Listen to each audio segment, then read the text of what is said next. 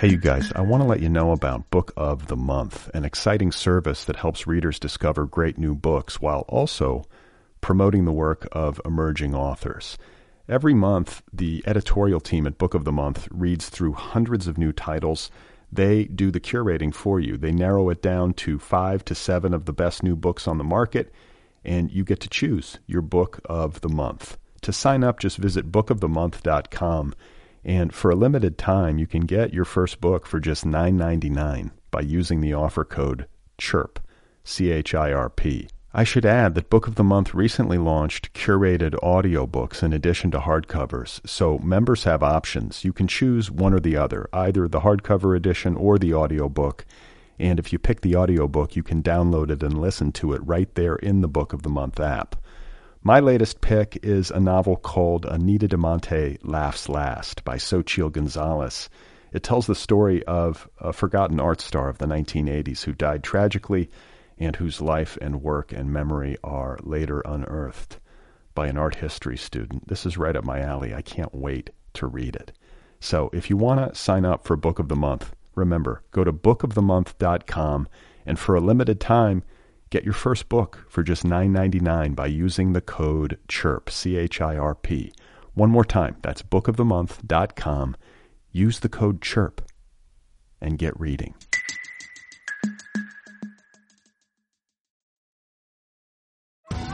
Survivor 46 is here, and so is On Fire, the only official Survivor podcast. And we have a twist this season. The winner of Survivor 45, Dee Valladares, will be joining us every week. We're going behind the scenes of the biggest moments, the how and the why things happen, and the strategy and analysis you can only get from someone like me, a Survivor winner.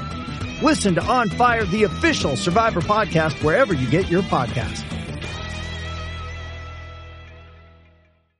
Hey, you guys, quick reminder the Other People podcast is offered freely. More than 500 episodes and counting, all available free of charge. You can listen online at otherppl.com.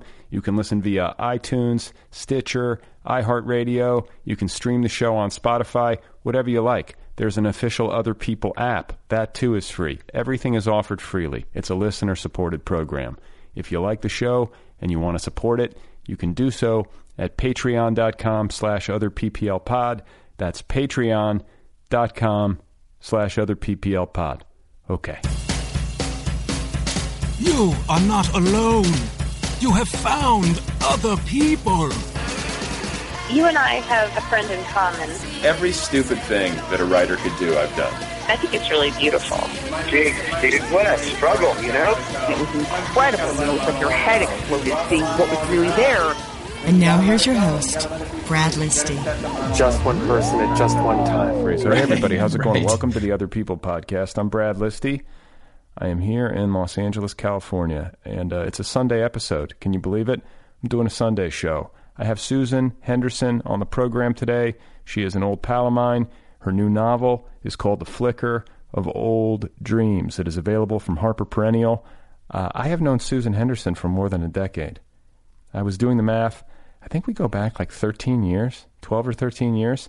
And uh, what's interesting, or perhaps uh, normal in a certain sense, is that I had never before been in a room with Sue, but I feel like I know her. I've known her forever. She runs a literary site called litpark.com. Many of you are probably familiar with that.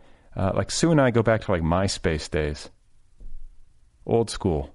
And uh, it was just so great uh, to get a chance to meet her. She lives over on the other side of the country, and she was out here in Los Angeles. She came over, we sat down, we talked. That is coming up momentarily.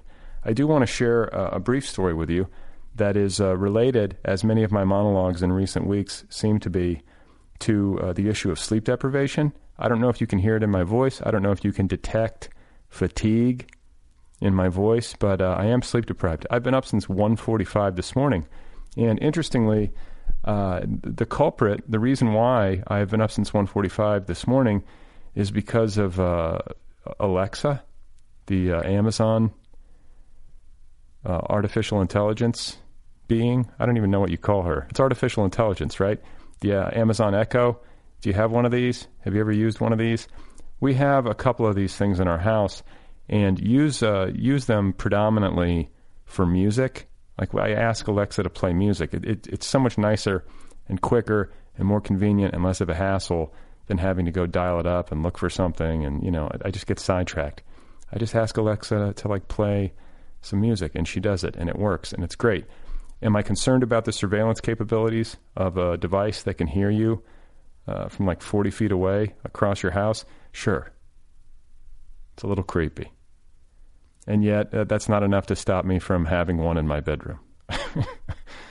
uh, God only knows what uh, Jeff Bezos is privy to. God only knows what the uh, federal government or uh, external foreign powers could be privy to, should they wish to exploit Alexa and all of the Amazon Echoes in the world. It's probably not that smart to have one. There's probably data somewhere stored, some sort of vault or some sort of digital archive. But uh, anyway, in addition to uh, music, I also ask Alexa to set alarms for me when I want to get up in the morning. She's sort of my alarm clock. So it's like, you know, Alexa, uh, set an alarm for 5:15 a.m. That's what I did last night. I get up early. You guys know that. So I do that right before bed, and uh, sure enough, the alarm goes off. It wakes me up. I sit up in bed. I'm kind of startled. Alexa, off. That's what I say. It's like it's kind of humiliating to the whole thing, the whole arrangement with artificial intelligence and Alexa, the way you're talking to it. It's I find it humiliating. Alexa, off. And then, you know, I got, I'm like really tired. I was like in a dead sleep. And uh, I felt like in my body, I was like, oh, I just want to stay in bed. I just want to stay under these covers. I'm warm. I want to go back to sleep. feel good in here. I don't want to leave. But uh, I'm pretty disciplined. And uh, I don't know. I feel like my, my mornings are pretty regimented. I got to get the kids to school. If I want to get everything done that I want to get done, I got to get up. I got to get out of bed. If I want some peace and quiet in the morning, this is my time. So I just I just get out of bed. I tend to just rip the band-aid off. I move as quickly as I can. I get on my feet. Once that's done, that's you know the, then the hard part is over. And uh, I you know I get up. I go into the bathroom. I brush my teeth. I do you know I do my morning ritual. I splash cold water on my face. I always do like three splashes, which uh, I don't know. It's not OCD. It's not. Like my lucky number is nine. Three is the square root of nine. I've settled on three. It seems like a normal number if you're going to pick a number of splashes. But it's not OCD. It's not like I'm turning the uh, light off 17 times before I leave the room. I'm not touching the doorknob 26 times before I, you know, I enter. It's nothing like that. I just splash my face three times in the morning, like a normal person. So I do all of this, and then uh, I'm going to uh, meditate because that's also part of my like ritualized morning. I'm a disciplined human being. It's the only time I can do it with the house quiet. And uh, I go in and I'm like sitting down on my little cushion. I'm like, okay, we're gonna do this. It's morning. I, I open, like I look at my phone because that's where I use my little timer, uh, you know, to time the meditation or whatever. And I look at my phone. It's two o'clock in the morning. And uh, I sort of sat there for a moment. Like I was confused. I was like, what?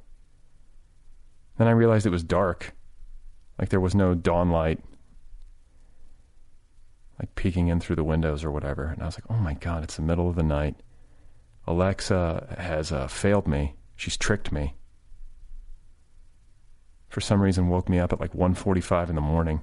I guess she misheard me. I was like, what? Like, I couldn't figure it out. Maybe it was a time zone issue. Like, what? Why did Alexa do this to me? I feel like I have trust issues with Alexa now. I can't trust her.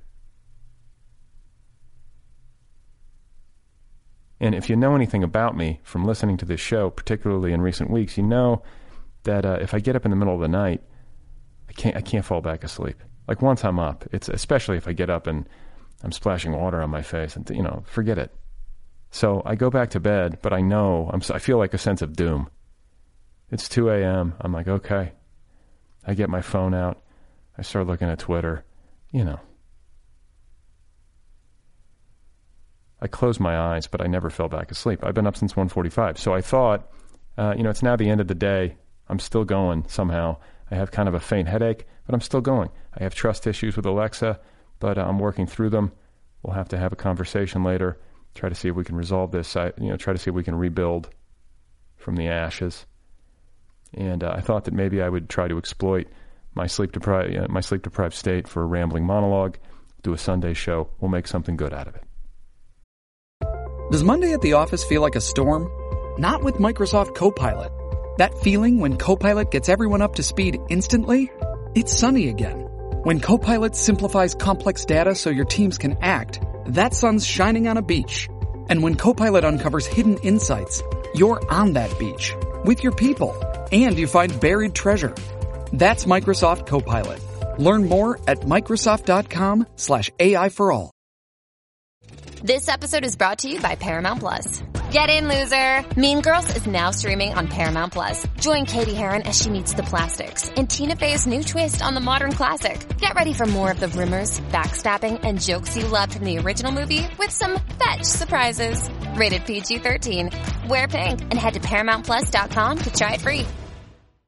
So I'm very pleased to have Sue Henderson here on the program. Her new novel, once again, is called The Flicker of Old Dreams, available now from Harper Perennial. Here she is, folks. This is Susan Henderson. The thing that um, that came second. The thing that came first was um, the book started sort of bubbling up. I didn't know it was a book yet, but it was um, during the rise of the Tea Party. And in my neighborhood, you know, I, I'm like a manic walker, and I was walking, walking in these Oh my. those yellow flags with the snakes were were going up house after house, and then this one woman was like writing In your you neighborhood, uh, like in- in New York? on Long Island. Okay. Which is it's not the same as New York City. And we're in a very very like lower middle class working class. You know, people like appliance repairmen and um waitresses and stuff in my neighborhood, fishermen. Sure. And so the flags were going up, and I was like, really? New York?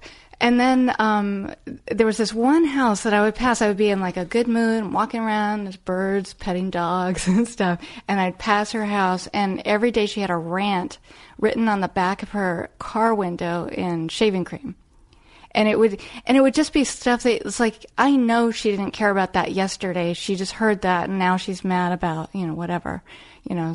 Like, can, can you- can you remember a rant? Like, how, how long, first of all? we talking like 10 words? Or are we talking like 150? We're talking like three, you know, like she'd be like, um, well, like now it would be like Blue Lives Matter or Oh, whatever, you okay. know, it would be something like that. Right. And, and then there was this truck that would always park in front of the bakery, and uh, and it had a rant in those uh, letters you can buy that are, you know, like they're they're black on the edges and the letters are in gold. Okay. And it was this like entire quote from George Washington. I can't remember what it was, but it was just like on and on and on. But but it was it was a Tea Party thing.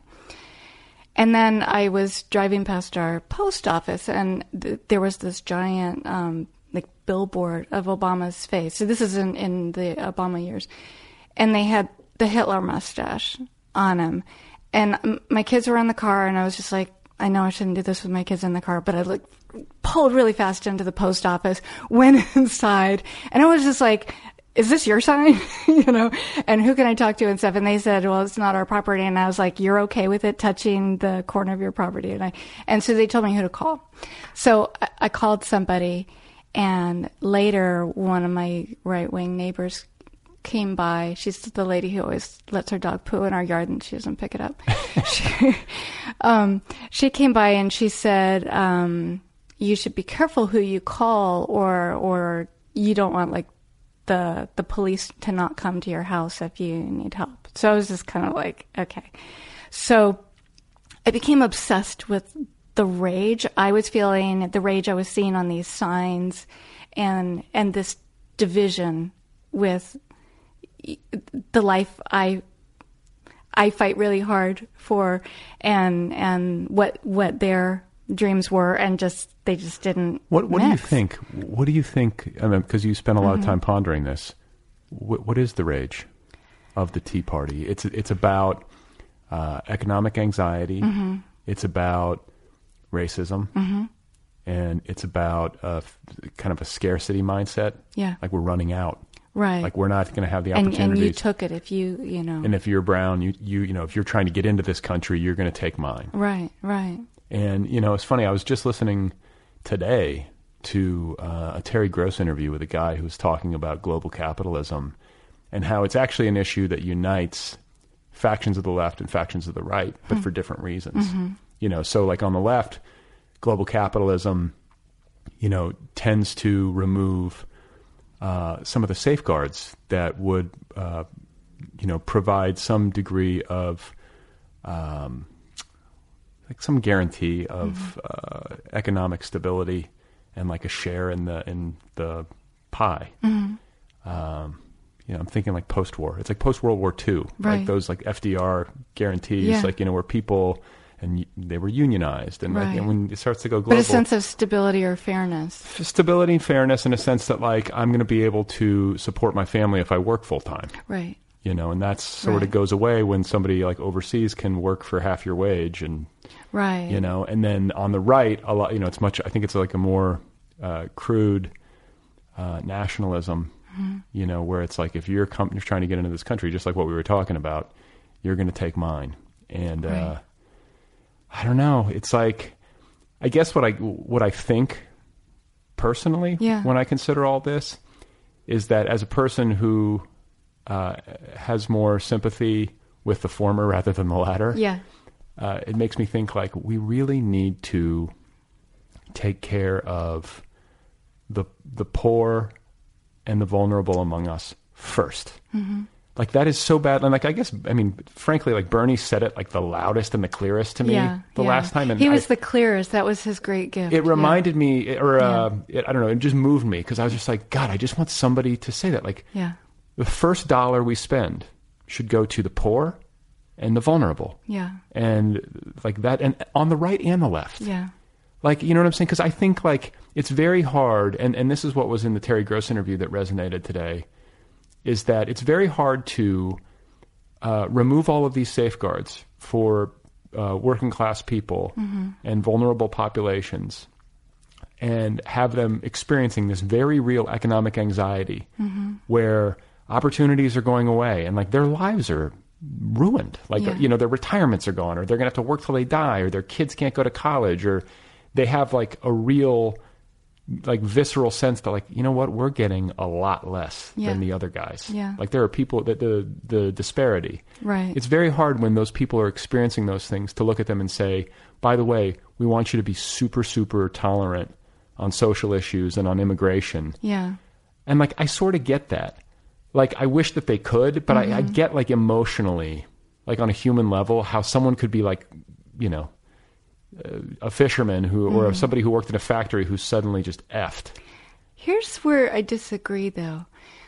When I would walk by that lady's house with the shaving cream, because she just set me off, whatever mood I was in, then I was enraged for the rest of the walk, and it was it was driving me crazy. But I think a lot of those people, their life was actually fine. Uh-huh. They're watching, they're ingesting rage and messages that they're that From like Fox and right wing radio. yeah, Right. and I think it just flips a switch. I think um, there are a lot of people who, if you take enough crap in, it, it just kind of like gets in you, and then you, and then you. But it's like I could see that nothing when when Obama got in, nothing about her house. Or the things I saw in her driveway, or the way she cut her lawn, or if she did, nothing changed Right. the mindset changed. So I kind of think there's what you said. There, there is, you know, there there are economic things we need to address, and and um, people want to know that if if you work hard and you play by the rules, that you can get somewhere, and that your children will be okay, and Right. they won't drown in debt. And we have like just a giant propaganda machine, and I think it's making people crazy. I Well, mean, it's I- just making them not think. I know, yeah, I mean, media literacy is a huge issue. Yeah. And literacy generally. Not that people are, are, are illiterate necessarily, but just got people have got to get um, get reading more. Yeah. You know, it's a well, even like no matter except for PBS, there's no American news station I know that I, our our stations are so America centric, and it's like there's so many other things happening in the world, and it's just you know it's kind of amazing how limited our focus is. Well, if you watch like BBC, Yeah, like everyone everyone's do a lot. because the thing is, is that I I'm guilty of watching too much American media, Mhm. where it is Yeah, kind of too. kind of like America, America, and it's like this this. I don't know. There's a very stark difference between how BBC America presents the news and how Mhm. like MSNBC or the major networks or Yeah. CNN presents the news, and then. Um, you know they have they have a much more global perspective. Yeah. Whereas us, it's always like about the squabbles. No, we've totally lost our global perspective. yeah, it's in- not in good. general. But I, I guess like last point I'll make, and then I Mhm. want to get back to your book is Okay. politically, I think it's smart for whoever runs uh, on the left to do what I said. because it's a winning message. It'll Yeah. unite. Like just like I feel like the the anxieties that people are experiencing out there, whether they're founded or not, Mhm. If somebody will just say, "Hey, like, Yeah. I we want to start with the the people who have the least." Right. Like, why is that? Like, that's that's That a winning be message. so hard. I know. I know. Uh, so anyway, this is but to, you know this is uh, how we got onto this topic is that Yeah. this is what was driving the creation of your novel. Like Yeah. you were ex- walking around Long Island, Mhm. watching the rise of the Tea Party, Mhm. uh, and you started to think about what like people fearing. I was like, just I was just sitting with the rage and the division and the division started to become neighbor to neighbor, family member to family member, and it made me start thinking of I, I was kind of like who are these people? And I was like, "Oh, I'll bet they're the people that live in this town that we used to always visit when I was a kid, where my dad grew up." And so that This is Winnett, Winnett, Montana. Winnett, Montana. Yeah. So that's what um, made me go back to that town, and I just felt like I didn't know what the story was, but I felt like something about like what is this I'm seeing and experiencing? What is this? And I just felt like I'll bet you if I spent time in this town, You followed your instincts, yeah, and like that's actually like I don't know. It feels like an uh, an emotionally mature response, Yeah. and also like an interesting But it's creative not response. joy. You know, there's no joy involved at all. It was a it was just a joyless plotting. Yeah. And and let's talk about this because you Mhm. did some experiential research that I think Yeah. is really cool. Uh, I've always advocated for that on this Mm-hmm. show, and like just in conversations I've had with writers, where it's like the, the work is hard enough. Mhm. Uh, you might as well get out into the world and get your hands dirty a little bit and have these like actual life experiences that you then take back to the notebook or the keyboard or right. whatever. Because otherwise, I only have what I already thought, and it's like I couldn't figure it out. Right. So I I went to this little town in what 2013 in yeah, 2013, 14, one of those. Yeah. okay but during the obama presidency During- yes. and you go to Winnett. how many people live in Winnett, montana Uh, not quite 180 okay people, and w- and they're very spread out. You would think it was maybe nine. okay so and describe like give people like a picture of what Okay. because it's is it the montana of like the beautiful mountains and like no. okay So we're in this like just brown, flat. Sometimes it's like a white, yellow, or brown, flat. Goes on and on and on, and then the town is it's dirt roads. It's no street lights, no traffic lights, no. I think there's one stop sign, and there's one restaurant. It's a diner. And What's it called? At the Cozy Corner. Okay. they make very in case pie. anybody listening wants to uh, stop over and Yeah. have, a, have a bite to eat Oh, there was a funny story about the Cozy Corner. So there was this um, framed um, article from like Gourmet Magazine or something on their wall, and they had been chosen as um, like a great American food find, and they featured their hotcakes in this article. And I was talking to the woman who owns the diner, and she said that they um, they wrote up how like they were so fluffy and you know the, and she said um, they really badgered her to get the recipe for these hotcakes and she wouldn't give it up. And i was like would you give me the recipe? And she's like it was Krusteaz mix it was just Krusteaz mix but their water is so weird and like fizzy that she thinks it was filled with like petrochemicals like probably sulfur. Sulfur, like it okay. smells bad, and Yeah. it, when you wash your hair, it feels like um like somebody like washed you in like oil or something. Okay, but that's I- freaky. but she thinks it was the weird water, but it was just like crusty. She's just like following the back of the the box, you know. And they and they got an article, so it was like their most famous thing that's ever happened in their in their town. So the so people there's no reason to move to this place unless, unless I find the only people that move there are like off. They're just like a little bit off. They want to live off the grid. or- Yeah. okay. Yeah. And so So what you're saying is I might I might be up there in a few yeah, years. yeah. you can actually just like move into a house. There's so many empty houses here. Just so take one. Yeah. So they're empty and they're also like they tipped and like sunk halfway into the dirt. And Oh, it's it's some trailer homes and some things up on cinder blocks and some some you know like s- small homes. And then um, you can't tell which ones are vacant and which ones aren't. And a lot of people put tinfoil on the windows as like a heating trick. Just to, to keep it in. Yeah. Because it's got to be brutal in the winter. Yeah, which is one of the when my editor Harper Collins, the, the copy editor, the one who's like does the totally nerdy bit, and um, one of the things she did was there was an oxygen tank too close to a fireplace, like that's the kind of thing, and she's like, "Can you move the where?" Can you rearrange the way the room's set up? You know. Yeah, yeah. Um, but one of them was she's like, "Do- "Did you mean um, saran wrap on the windows because then you couldn't see out?" And so I showed her all these pictures of people that the, the, windows just covered in tinfoil, and she's like, "Oh, okay," because she thought I like mistyped. You can't like truth is stranger than Yeah. fiction. Yeah, so it's the it's these little little houses. So this is where my dad grew up, and this is where my grandparents were when, where we used to visit my. What was um, the economy?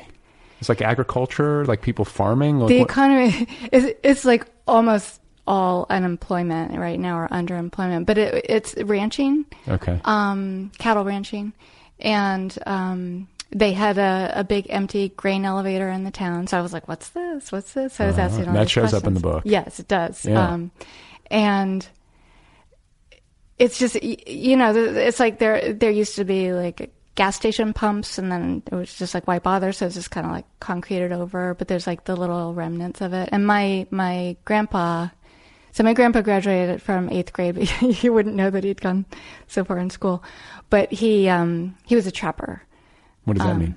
it A- a, trapper or a chopper? Trapper A tra- like a It- fur trapper. yeah. So, Okay. um, so this town is like right. It's touching the Missouri Breaks. It's in Montana, but they're called the Missouri Breaks, and it's like the Badlands. And Isn't that like, where didn't Marlon Brando do a movie yeah, there? it was a really bad movie. Yeah. yeah. I remember reading his. I read his biography as like when I was like 21. I Yeah. don't know why. It's like one of those like grandiose things you do. Where I was Yeah. like, I'm going to read a 1,000 page biography of the greatest actor that ever lived. was he the greatest? I don't. I mean, that's like the the general. You know, that's like the popular uh, Yeah. mythos or whatever. And uh, it's one of the most exhausting books I've ever read. Yeah, and that Just- movie was bad. And that but, I remember that movie being featuring prominently, or you know, there's a section of the book all about what a shit show it was. Yeah. And most of the movies that he was on were a shit show behind the scenes because of him. Yeah. Well, so the Missouri Breaks are kind of they're kind of like the Dakota Badlands. They're um, it's just like very little grows. It's a lot of rattlesnakes. There's a lot. It's a place where a lot of people hunt. It's like really prime hunting ground, and it's just kind of like sandstone and these funny, um, almost like stone sculptures that just kind of the wind. The wind is basically just cutting Right. this. And so when you're in this town, one of the things. uh, So I was there for a month, and You stayed um, for a full month. I stayed in a for a month in the Hunter's Lodge, and I was the only one there. And What is that? Like, what is the Hunter's Lodge?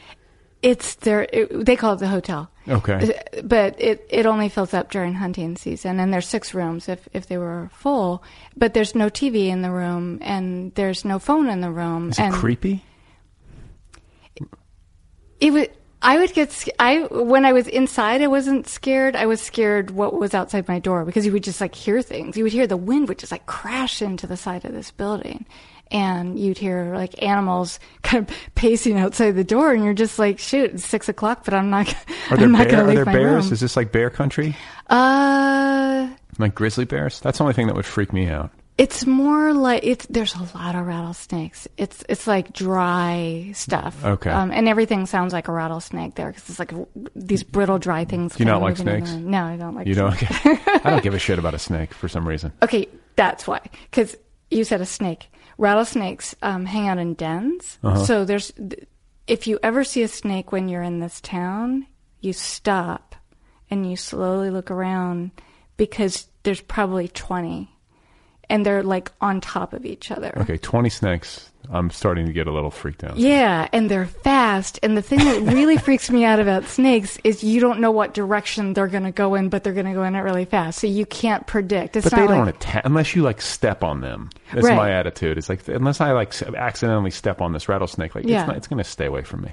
Right, but if you're in a town where they're ju- just kind of where you might step, like Yeah. you're trying to leave this uh, ho- hotel for the cozy corner, you might just uh, you might be that asshole to the snake that tries to step on it because you didn't see it. Right. Um, Is that so- like that was your daily trek? Like were you eating every meal at the cozy corner? Yeah, d- my so my hair started falling out on this trip, and I don't know if it was like the stress of Just living. by the way, Sue, that's when you that's when you leave. when your hair starts falling out in clumps, that might be when you get in the rental car and drive back to the airport. No, I had my brother's truck. Okay. Um, no, what made me leave? I did leave a little bit early because I had a stalker. of course. this is the, that's what made me leave because he would come um, visit me at my um, hotel room. I mean, it's more like a motel. It's like it's like a strip. Everything's on the same level. Um, with his dog. And I would open the door, and he would just come inside with his dog, and then shut the door. So we were just, and and then he was everywhere. that's scarier than a than a rattlesnake, by the way. I thought so too. Yeah. Yeah. I, I did. I left because of that. I was kind- what kind of- almost kind of almost to the end of the trip. It was like dog, like a hunting dog. just like dog. Just yeah. dog. Okay. Yeah. Like, my dog, just like a dog. no, bigger than your dog. Big. your, your dog's like a sweet little yeah, well, she's a puppy. thing. Oh man, so you had a Yeah. stalker. So so there's no there's no cell phone reception. Um, for like two hours outside of this town. So no phone, no TV, no cell phone. And um, they said there was internet service, but only uh, enough to get the wheel to spin for the whole time. So I was just like Cut to- off. Yeah, yeah. That's. I'm surprised you didn't write like a horror novel.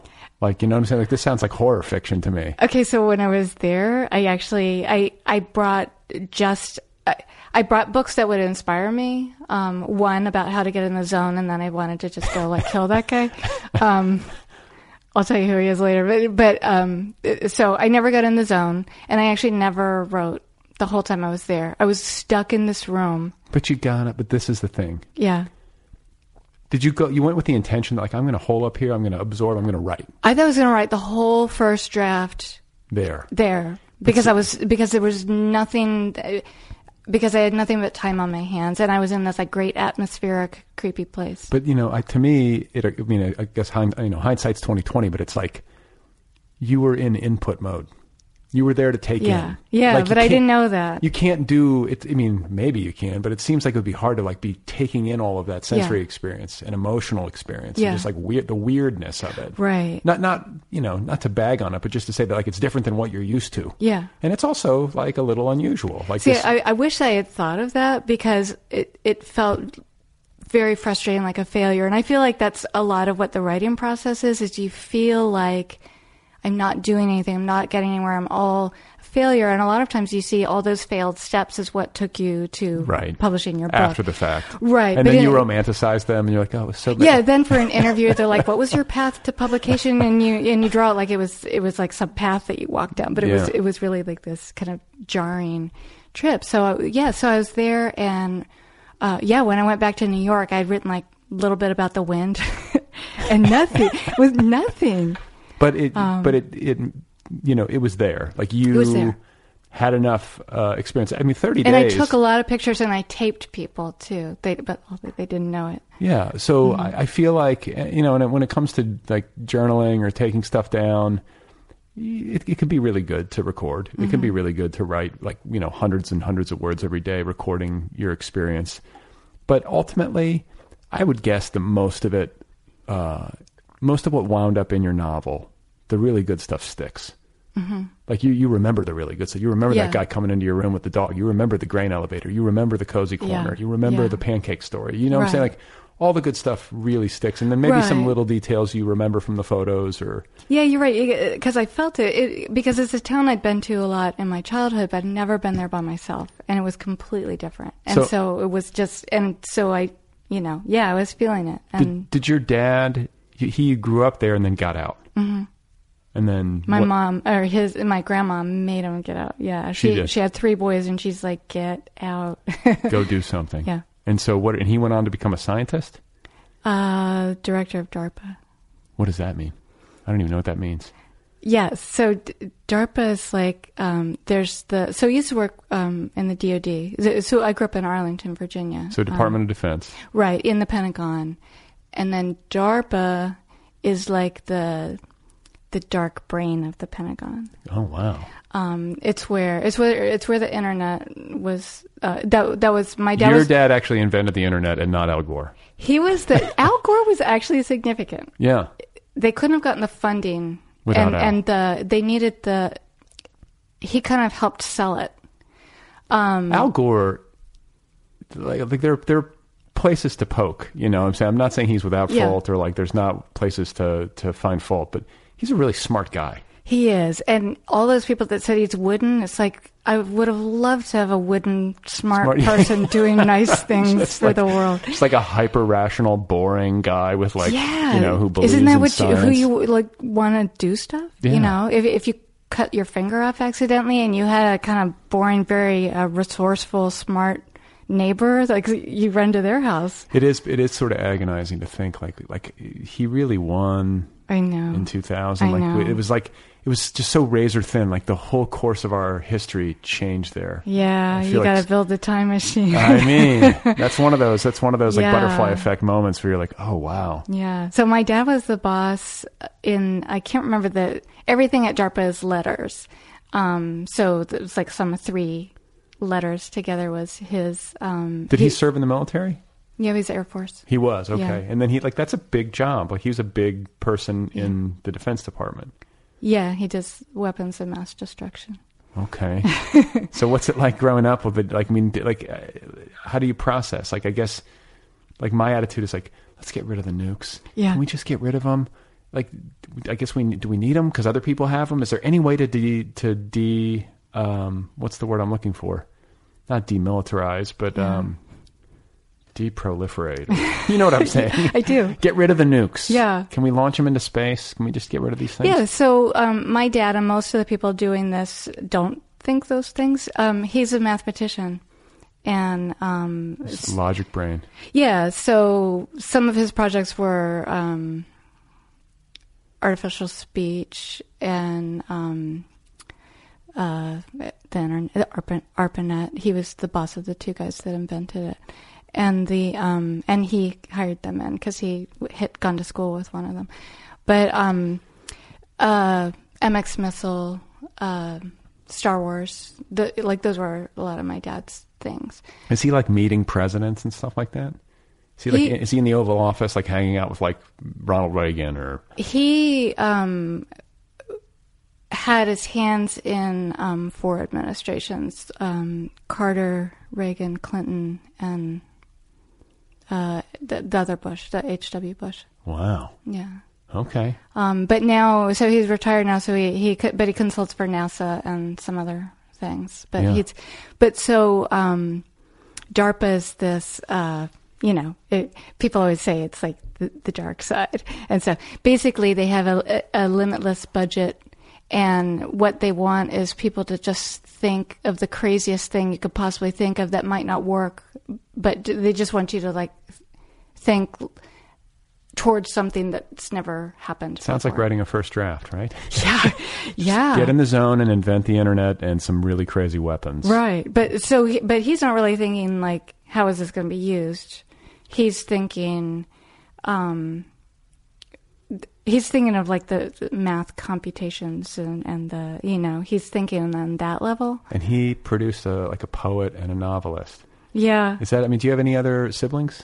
I have a brother. Is he artistic or is he more math brained or? He's a he's a doctor, um, and he's he's more ma- math brain than I am. You know, it comes easier to him. He uh, he's interesting. You know, he he gardens and he makes cabinets and he has a band and Oh, sings and plays guitar. So he's a and fucking stuff. genius. Your kids are he fly geni- fishes. Your kids are geniuses Yeah. too. I remember you like writing, but it's like your kids are like playing in bands. Like are they going to Ivy League schools and stuff. They're brilliant. They're They- sort of like savants, right? Your children. I they I think they have incredible work ethic, both of them, um, and they're very, they're just very interesting people. So my oldest, um, he just graduated from MIT in May, Uh-huh. and now he's there for graduate school. And He's going um, to run the world. and he's it, it's been really interesting though because he he has um he has a brain similar to my dad's and um but he's also he's also wise and sensitive and and thoughtful about things and he, he reads literature and plays music and stuff and it was interesting as he was so he was course 6 at MIT which which is what they call their com- computer science engineering kind of degree, which is most people at MIT are course six. And he was really good at um, anything to do with patterns or AI or um, coding or I mean, not coding, cryptography. Like he's just really good at that kind of thing. But a lot of that stuff leads directly, you know, to the dark side. It go, it, you're either going towards weapons or you're going towards spying. And when you go towards It's like that scene in Good Will Hunting, like, Yeah. where, where they're like courting him for a job. Right. But his senior year, because he kind of went too fast through MIT, he had like all these, you know, like this downtime. And his senior year, he took, um, he, he was just kind of having like ethical issues with, with all the things that he was really good at. Um, you know, he could make a lot of money doing a lot of things and he just kind of felt like not, you know, sick about doing like some of the stuff that you can do if you're really smart in math. And so, um, he took a semester and he took like short story writing, yoga, um, graphic something. Now I'm now I'm Um, now like now I can understand. Now we're on the same wavelength. so the neat thing, he had this class where um, for the whole semester he had to do like the most complicated math to um, make. So th- think Pixar like cartoons, and let's say um, let's say your heroine is wearing a knitted sweater. He had to mathematically knit that sweater so that um, it you kind of see the body underneath and it kind of moves and it's got like little pills and you can see the the weave and and it was just like a, a mathematical mind fuck but then when you get to the end instead of making a bomb you made a cartoon sweater and he loved it he Huh. loved it It is, you know, it brings up an interesting point, not just for your Mhm. son, but for all of us. And I've been, I'm like in the process of interviewing for jobs right now, Mhm. trying to decide what like to do next. yeah And it's like, man, I want to do something with my life, or at least like with like my day job Mhm. that makes a positive contribution and like reflects my values. Sounds corny, but it's true. It's like very Yeah. easy to get in this in the service of trying to pay bills or whatever, or build a career. You can wind up doing things where it's like, was that Yeah. net positive for humanity? right What I just did. do i feel good coming home after having done that What's the Or- yeah? I mean, and, and like it can get tricky because I've heard a lecture about this very topic, and I've heard I've actually I've heard lectures about like multiple lectures about this topic that resonated with me. One was that like you know uh, somebody who works in let's say defense Mhm. or um, works for Northrop Grumman or whatever it is, you know, and they are making weapons. You want to have people like if you suddenly have a conscience calling or something and you decide like Mhm. I can't do this, I'm going to go do watercolors. Yeah. Somebody else is going to take your job. Right. They'll be happy to take that job. Right. They won't be as awake about it as you are. hmm So it's like not quite so simple of just like quit your job and leave. right What we need and and then like it's like cops like who might be like wow you know like I'm carrying a gun around and that, but we need like we need like mindful cops. Right, right. Uh, People need- who know how to de-escalate. Yeah, people who know how to Yeah. de-escalate, people who know how to like take care of their emotions and make sure that when they get into like really heated situations, they Mhm. can take a breath and like read the situation emotionally and not like be and over. people who feel an investment to the community that they're, yeah. they're serving. Yeah. So it's like I don't know. Like I think about that um, both personally and then more broadly. It's a big issue, Mhm. and I think it, it's tied to some of the things we were discussing earlier, like global capitalism, uh, like how the whole machine works, how we all get by and survive. Yeah. You know, Yeah, yeah. Uh, these things have an impact. It's all very much interrelated, Mhm, and I think a lot of times it can be very easy when you're fighting to get uh, bills paid. Yeah. To just be looking only at like one inch in front of you. Right. It's right. natural, but it's like, eh. Right. Yeah. Hey, it's Kaley Cuoco for Priceline. Ready to go to your happy place for a happy price? Well, why didn't you say so? Just download the Priceline app right now and save up to 60% on hotels. So whether it's Cousin Kevin's Kazoo concert in Kansas City, go Kevin, or Becky's Bachelorette Bash in Bermuda, you never have to miss a trip ever again. So download the Priceline app today. Your savings are waiting. Go to your happy place for a happy price.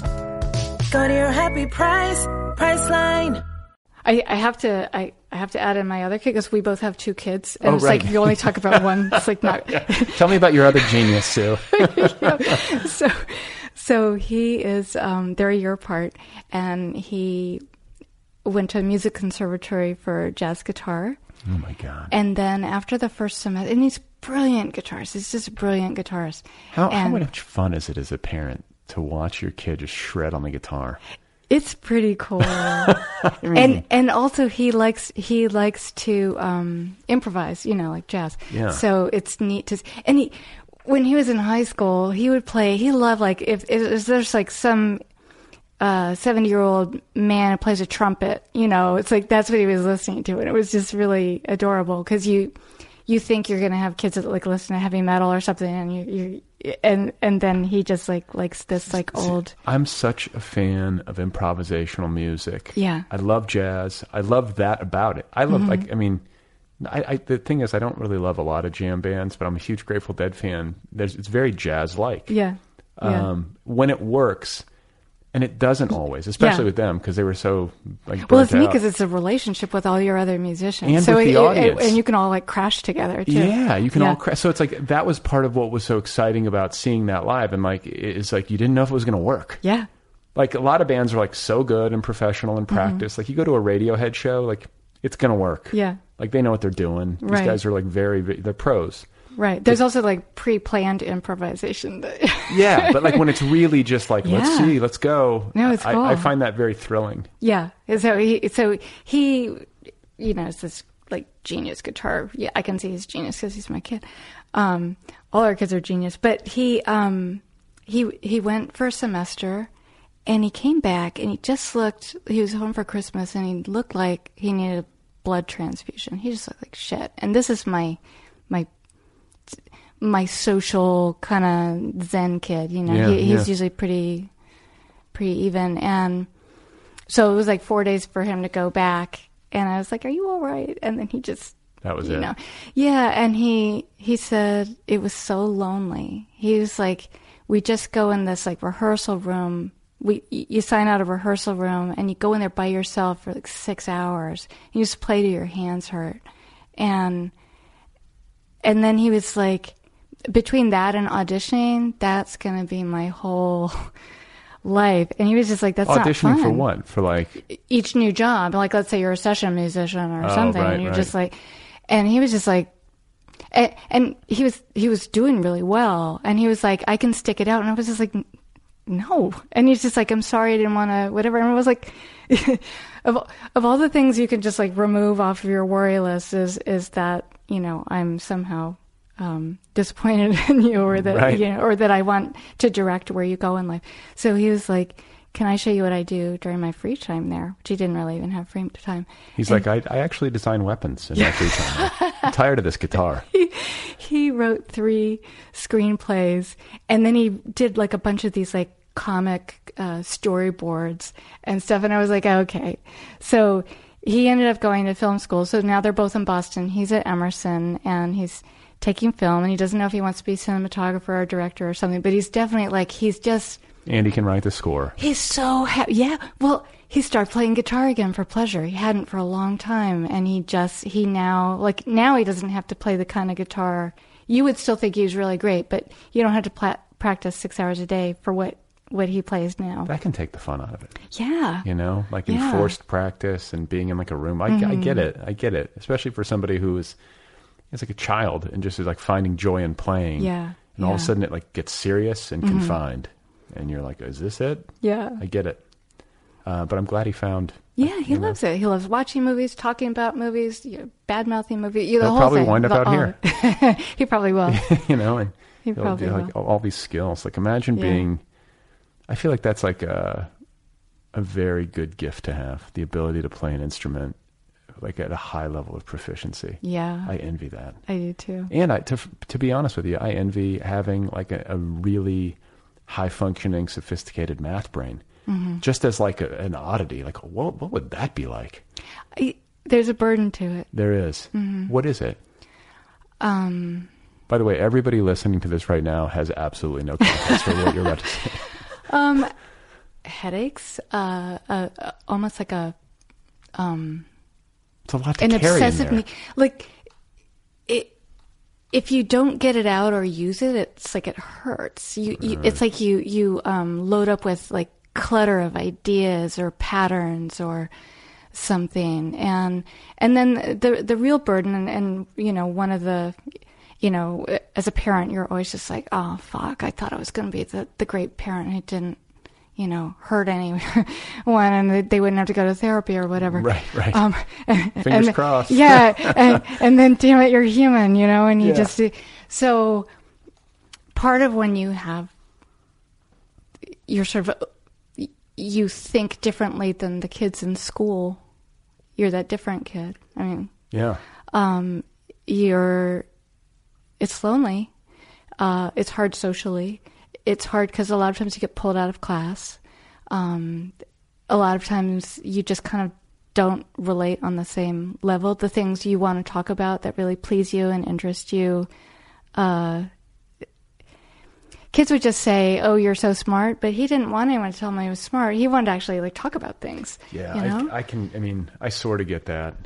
Um, not. I mean, I get it. I totally understand what you're saying. I don't Mhm. get it as like a person with math Yeah. brain, but like, I don't know. Like, I I think that's part of the reason why I do this show is that conversations like this, like like weird, Mhm. esoteric, literary, meandering, they don't happen that often for me in my life. Yeah. And so, like, just that basic anxiety of being like, no, no, I really want to talk about this. yeah Especially when it's like small talk at a party and right I'm just like, I, like, let's actually have a conversation. Like, what's going on with you? And Right. people will be like, what's your fucking problem? Well, well, the neighborhood I live in, where you know it's like appliance repairmen and waitresses, and Yeah. they- they're all fine, but almost no one I've met in in my town reads. Hmm. Um, they haven't read since high school, and they even didn't really read the, the book in high school. Right. And so the things that I want to talk about just seem just kind of dumb to them, or you know, like it- the conversation just ends immediately. And so I, I think. It,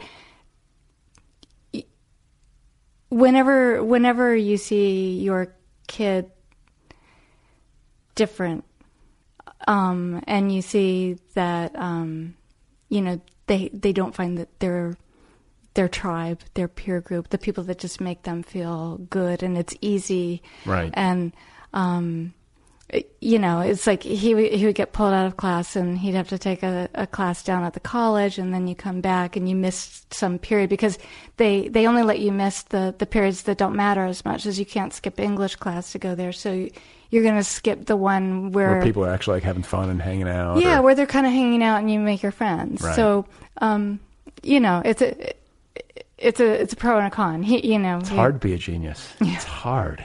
I Yeah. mean, you know, but he's gonna have he's gonna have it uh, good, you know, in the long run. Yeah. I think, Yeah. and uh, we need people like him. We need really smart people in this country. Yeah.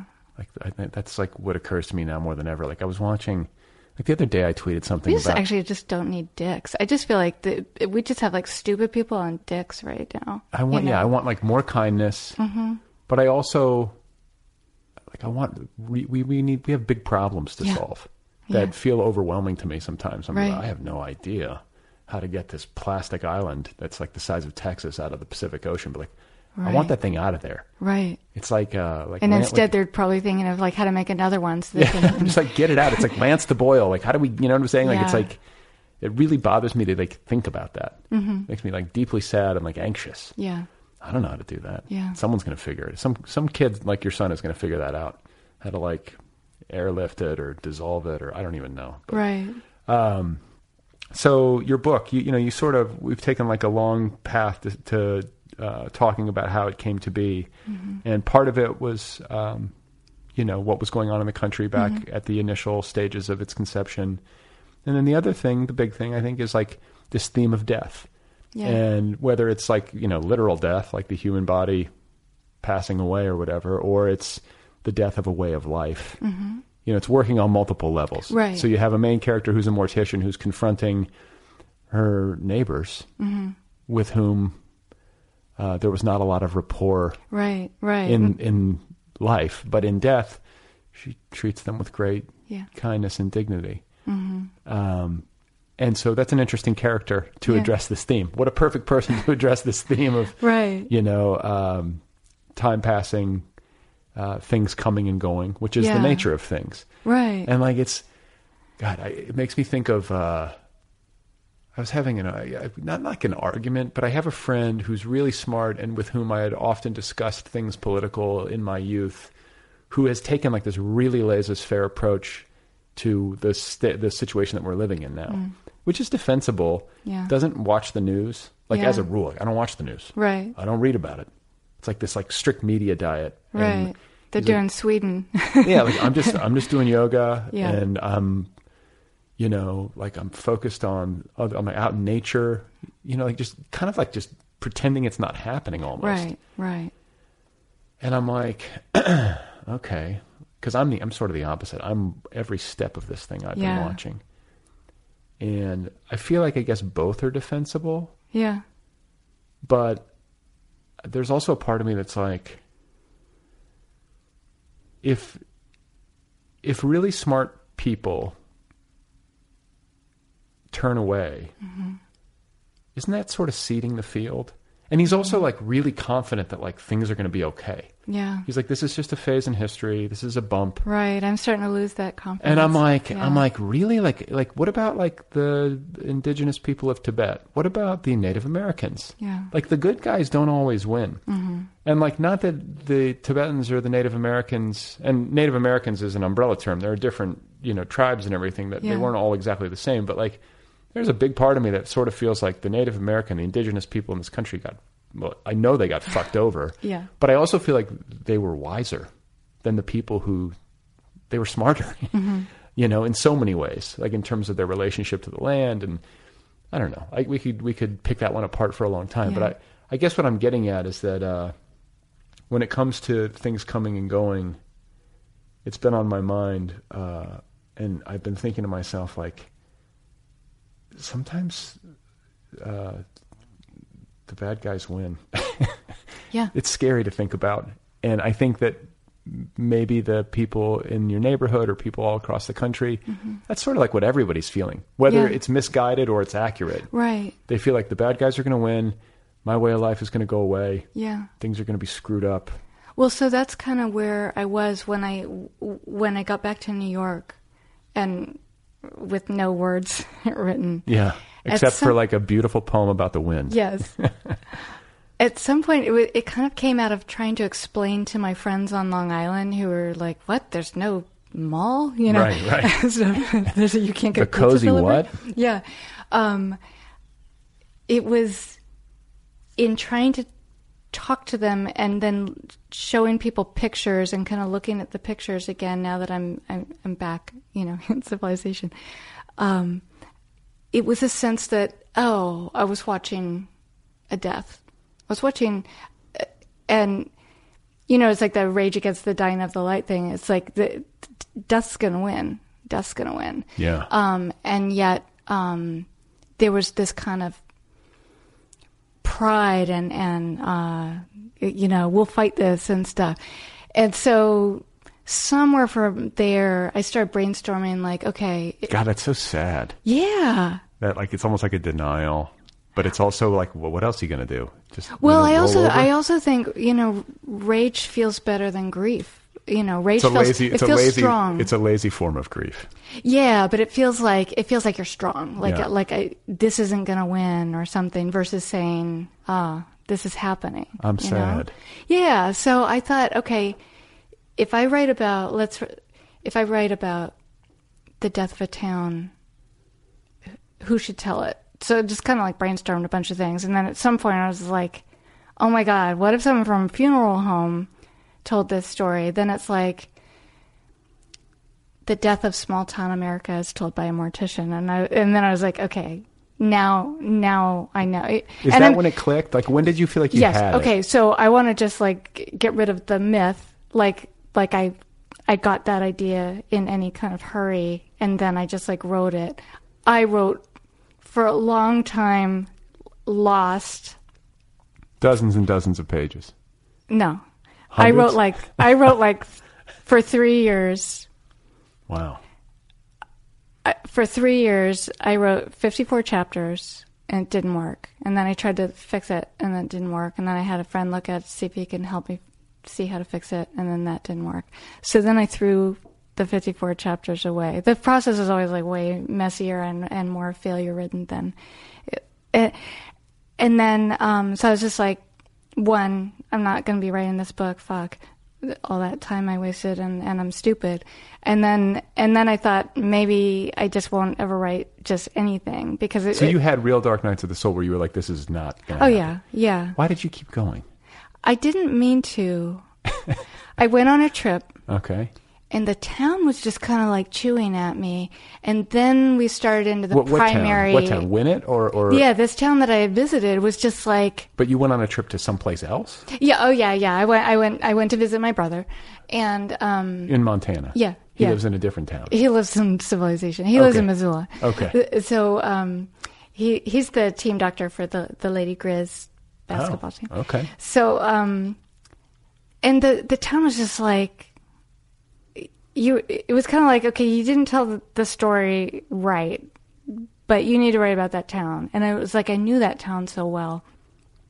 And then what really like happened was we moved into the presidential primary season where whatever I had felt about that initial spark with the Tea Party and that lady with the shaving cream, it just kind of got like way ramped up. Yeah. And so then I went back and looked at those pictures again. So when I said I went home and I looked at the pictures, I meant, okay, three years later, after I just totally fucked up, then I looked at the pictures again. And then it was like, okay, that was death. And then I got the mortician idea. And then I was so like unnerved by the primary season in, in the, the Trump Hillary. Which was season. which was like really like the uh it was like the it was like because I feel like the Tea Party the anxieties that were animating the Tea Party were exploited by the GOP Mhm. prior to Trump. Yeah. But like Trump did it on steroids. Yeah. Like that was where he just like went for it. Right, and he and, he just like went like, "Hey, why don't I harness the racism just outright and say it and say it. Like that's Yeah. the thing. He was And ex- like, like, yeah. the, I feel like all of the darknesses that were sort of subsurface and animating a lot of what was happening there Right. were uh, implicit, and he made them explicit. Exactly. And that was unnerving. And the sad thing watch. was finding out how many people were okay with that. yeah, Yeah. and felt like like uh, not only okay with it, but like felt like uh, liberated and like yes, Giddy with it. Yeah, Yeah. giddy. Yeah. It was weird. It was weird. And so how do we put so that when, genie back in the box? I know. I or yeah. back in the bottle or whatever. You know? So my husband grew up in England. He he he doesn't think this is good. He he thinks we're- in the you know fall of Rome kind of times. There's he th- he thinks we're, he's pretty cynical about stuff, and I'm sort of I'm hopeful by nature, but I'm kind of losing I'm kind of losing it.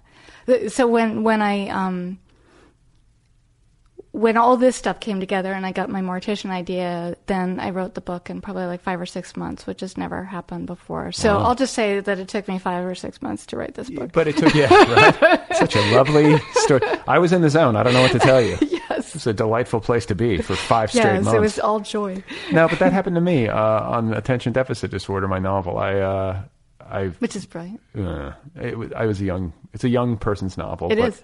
I uh, I struggled and struggled. I wrote like terrible versions, like Mm. really, truly, uh, that are light years different than what the final version was. But the final version I wrote in like five months. Yeah. And you tell people that, and they go, "Oh my god!" And Yeah, then you're like, "You don't you. have any." It's a total disaster. Yeah. For most of the time, but you have to go through that stuff, and I guess like it's instructive. So like the next time you write a book, when you hit these moments, you have a little bit more confidence that you're going to see it through, and then I'm way more patient. Once you realize that you can make chaos and failure and stuff, and at some point you, you went from a blank page to being like lost Mm.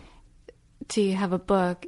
At some point, you just start saying, "Okay, I can do it," and I I might be surprised by how I get there or what I actually end up with at the end. But I'm definitely more. I'm not patient by nature, but I'm definitely more patient with the the messy process of writing. And just like, okay, I'm freaking out now. Let's Yeah. just let this pass. Yeah. Give like give it some time. Mhm. I'm just gonna go live in the middle of nowhere for 30 days and. Well, the other, I, I have a few tricks. So another trick that I like is um, if I say I'm working on the book every day, it doesn't mean I'm writing. Like a lot of people are like, I have to write, you know, 500 words a day or whatever. A lot of times I don't write for months, not not a word. A lot of times I'm like just circling the material. So with this book, there was a time I was just like watching movies that had snow in it.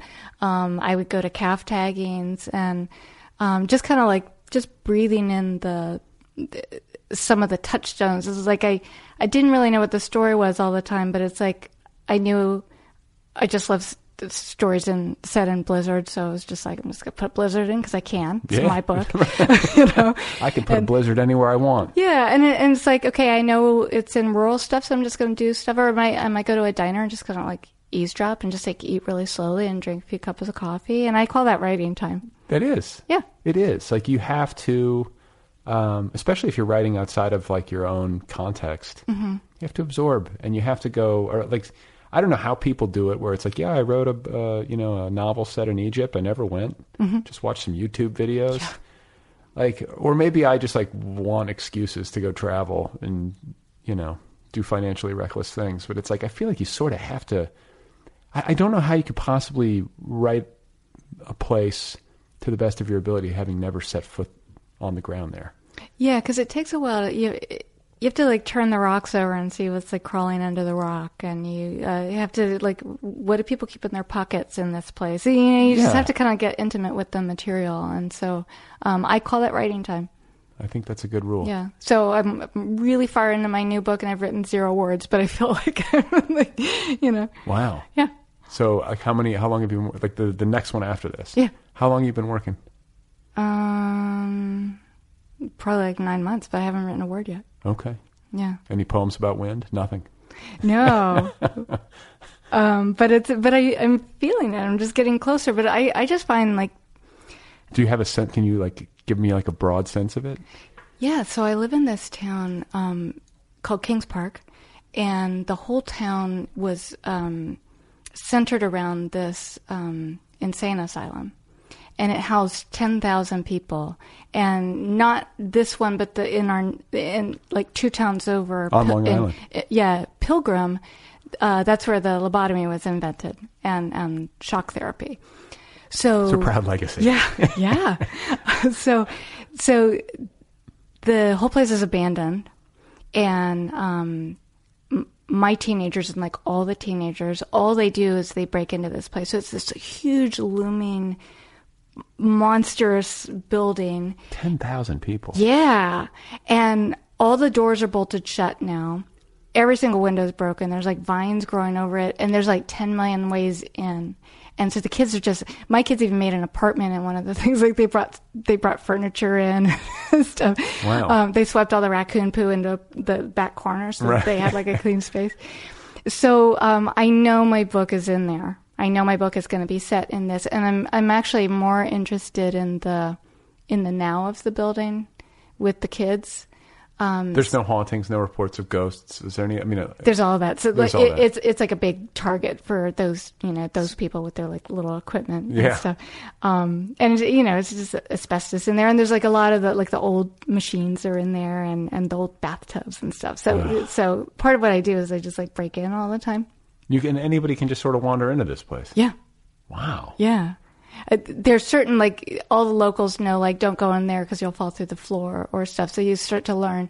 But um, so I I circle it. I physically circle it and I take pictures of it. And um, I've watched it through all the seasons very closely and realize I I'm very interested in the season when like all the poison ivy turns bright yellow and red. And um, so I know my stories in there, and then I'm starting to get to know um, some people that used to work there and some people that used to be patients there. Or they had a family member who was a when patient. did it go? When did it shut down? In '96. Oh, in '96. Yeah. Okay.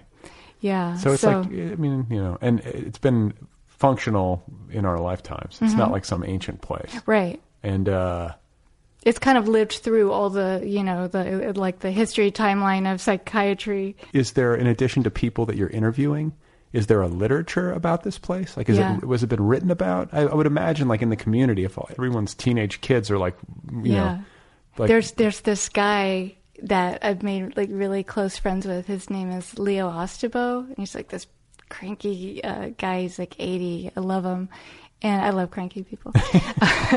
and he You've has come to the right place. he has something called the Kings Park Heritage Museum, and it's basically like if you were hoarding. It's kind of like you went to a garage sale, and there was just like random stuff from this town and the hospital and stuff, and he collects it, and he talked the middle school into. Um, using like seven rooms in the school and putting so it's kind of like a, a seven room like the museum. yeah, like um, garage sale, but he's not selling anything. And I just go and I hang out and I just talk with him. I was going to say he's like the perfect resource He's amazing, and I and I have him on tape and stuff, and and I just I visit him all the time, and I'm just kind of like so so. Back to what you said before, you thought it was like you're in input mode. And because I experienced that first time as a failure, but it's like now it's like now I'm totally okay being in input mode. Did you do that with Up from the Blue? Did you have like an input mode time there too? Like any I kind of I think I did, although that one was like much more memoir. So um, Okay. it, that was the story I needed to write to get it. To, to get over yourself? yeah, Like yeah. because all the other stories were behind that one. I couldn't get to any other story until I just like got that one done. Like that was the one that like helped me sleep at night I and understand stuff. that. It was like getting it out. I'm working on um, a book like that. That's just like taking me forever. Yeah. I don't know if I'll ever get it, but I'm trying. Okay. Yeah. But it's like I got, gotta write it. If you need uh, eyes on it, let me know. Okay. I don't know. Be careful what you wish for. I no, I am very careful what I offer. Yeah. I never offer something uh, that I am hoping someone doesn't take me up on. So I, it's 285,000 words. Huh? I'm just kidding. yeah, never mind. I just, e- I just emailed it to you. Get back to me within the week. Yes. Um, and so you're out in Los Angeles, you're doing some events, you're doing Mhm. festivals, Mhm. um, and then you're gathering intel for the next book. Yeah. Do you have, uh, like, do you set goals? Like, are you like, I got to get this next book done by X, or do you, No. you got to let it, No. let it play Because? I'll just fail the goal. Right. Yeah. So just and but in it sounds too, Sue, like you you, you like it's going to take you two, three, four, five years to write the Mhm. next book. Yeah. Like that's just the way it goes. I And think I'm just like a five year person. I think you have to let yourself be who you are a little bit there. Like if you try to force some sort of timeline on yourself that is not. It's just not happening. Like there are some writers who did Yeah. crank out two books a year or. Well, and honestly, the the publishing part's not really very fun. You know, it's, it's not like you want to race to the, you know, to, to be an unknown person. And it's way more fun, like being a hermit. And and I I'm in my garage too when I write. Yeah. my garage doesn't look like this, so.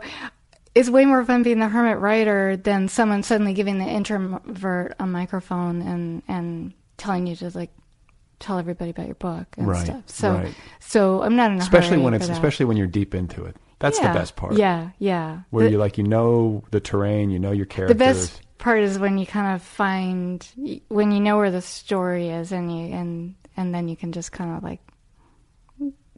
th- Then it doesn't feel like you're in chaos. Like well, I wish lost. you I wish you well on the next book. I wish you another five to six month period where you just it just shoots out of you. Yeah. After five to six years of experiential research, That's staying the in, best we can hope staying for. in weird motels and wandering aimlessly through an abandoned insane asylum. Yes. It's so nice to meet you in person. Thank, you Thank for coming over, and uh, congratulations on the new book. Thanks so much. Okay, that's Susan Henderson. Her new novel is called The Flicker of Old Dreams, available from Harper Perennial. Her first book, her debut novel, is called Up from the Blue. That, that too is out there, I believe, also from Harper Perennial. You can find Sue online at litpark.com. She's on Twitter at litpark. You can find her on Facebook. litpark.com. The Flicker of Old Dreams. Go get your copy. Susan Henderson. Great to have her on the show. If you would like to write to me, the address is letters at otherppl.com. If you'd like to support the show, it is patreon.com slash otherpplpod. Don't forget about the app. It's free. Go get the Other People app. It's a good way to listen. And uh, what else? Thanks to Kill Rock Stars and the band Stereo Total for the theme song music. Thanks to the band Cigarette Royalty for the interstitial music, the music you're listening to right now. I gotta go to I gotta go to an event tonight too. I forgot to mention that. Been up since 1:45. Exhausted. Now I've got to go to like a Cinco de Mayo party. Got to like eat tacos and be social. I'm gonna be a mess. but you know, like I just you're just gonna I just gotta be a big boy. I gotta power through it. I can do this. Just have a margarita, have a taco, be nice. People think you're medicated, but just let them think that. They don't realize. Maybe I'll tell people about my Alexa experience. Maybe others have had a similar experience and we can share and find in each other a source of uh, moral support. It sucks when you can't trust your artificial intelligence. It's a fucked up world. I don't know where to turn anymore. Alexa, off. Alexa, listen to me. Hear my call. I just want to sleep. That's all I want. I just want to sleep. Hey, Alexa, can you please just